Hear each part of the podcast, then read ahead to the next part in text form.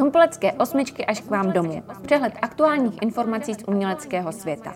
Stručně, jasně, přehledně.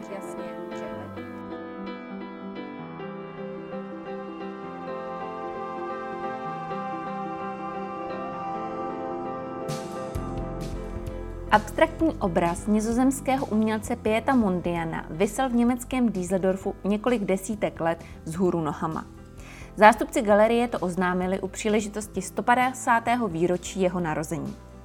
Podle kurátorky došlo k otočení pravděpodobně díky nedůslednosti zaměstnanců při rozbalování po transportu či při následném věšení v roce 1980.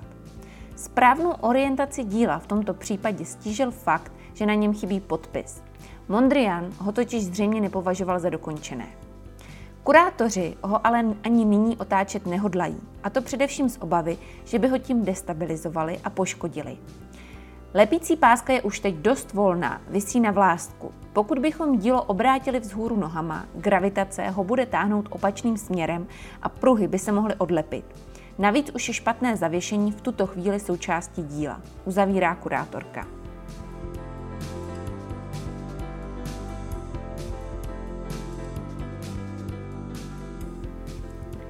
I přesto, že 59. ročník Benátského bienále začal již v Dubnu, dveře československého pavilonu se otevřely teprve na konci října.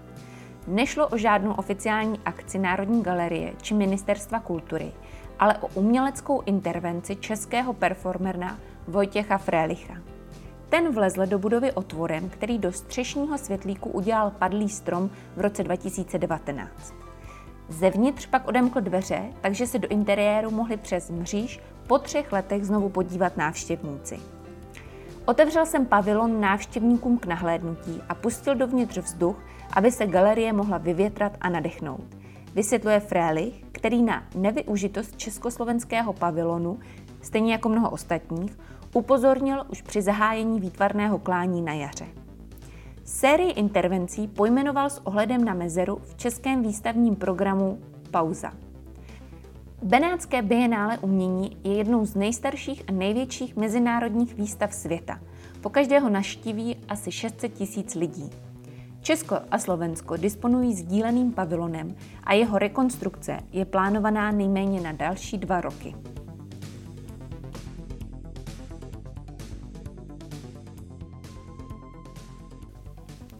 Umělecká díla po celém světě v poslední době čelí útokům ekologických aktivistů. V květnu byla cílem Mona Lisa v pařížském Louvru, o dva měsíce později Botticelliho Primavera ve Florencii a nedávno byla hozena rajčatová polévka na Van Goghovy slunečnice v Londýnské národní galerii. Jen pár dní poté schytali Monetovi kubky sena ránu bramborovou kaší. Posledním mistrovským dílem, které se stalo rukojmím ekologie, byla dívka s perlou Johannese Frméra. Žádné z děl nebylo poškozeno. Záměrem aktivistů bylo spíše upozornit širokou veřejnost na stále se rozšiřující ropný průmysl. Otázka, kterou svými aktivitami vznášejí zní, zde nás více zajímá ochrana uměleckých děl než planety Země. Je třeba připomenout, že to není poprvé v historii, kdy se umění dostalo do područí boje za vyšší zájmy. Stejný postup volili i sufražetky na začátku minulého století.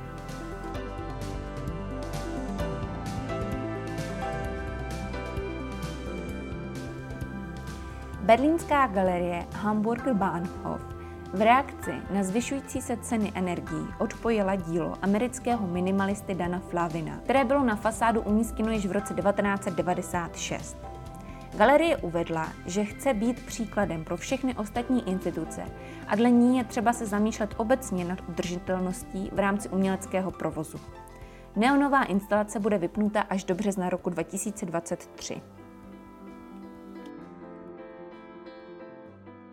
26-metrová socha Davida Černého Lilith v pražském Karlíně rozpoutala vášnivé debaty.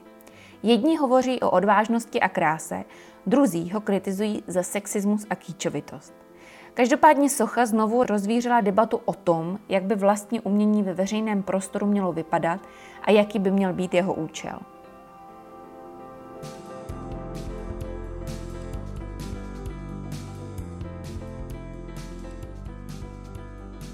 Východočeská galerie v Pardubicích zahájila novou výstavu Těla v úzkých.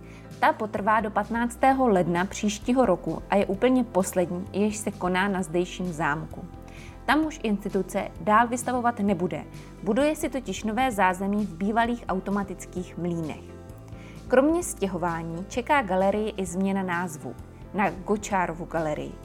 Zároveň také představí novou vizuální identitu a začne připravovat projekty v novém působišti. Mlíny navrhl architekt Josef Gočár, který žil v letech 1880 až 1945. Jejich přestavba vyjde Pardubický kraj zhruba na 400 milionů korun a z toho 130 milionů bude činit dotace od Evropské unie. Na ní galerie dosáhla díky tomu, že dvě budovy mlínů byly prohlášeny za národní kulturní památku. Galerie bude muset do mlínů převést více než 19 000 sbírkových předmětů a fungovat v novém prostoru by mohla již od července roku 2023.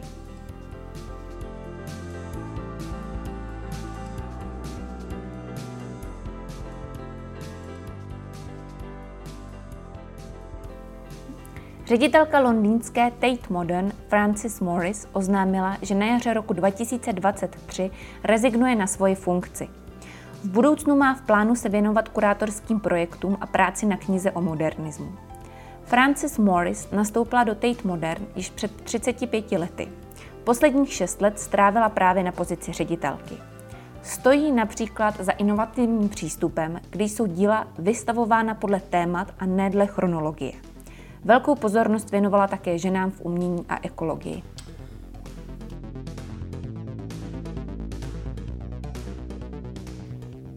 Zóna pro umění osmičková zezve na první solový počin a zároveň úvodní výstavu nového cyklu Solo, která představuje Jakuba Rostočila, absolventa Akademie výtvarných umění v Praze.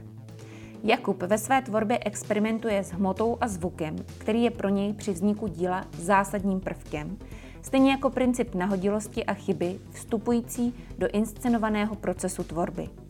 Většina jeho děl vzniká za pomoci důmyslného autorského přístroje bez dotyku lidské ruky. Kromě obrazů a plastik v prostoru galerie bude součástí výstavy i premiéra site-specific instalace vytvořené autorem přímo pro osmičku. Doražte na vernisáž 11. výstavy v pátek 11.11. 11.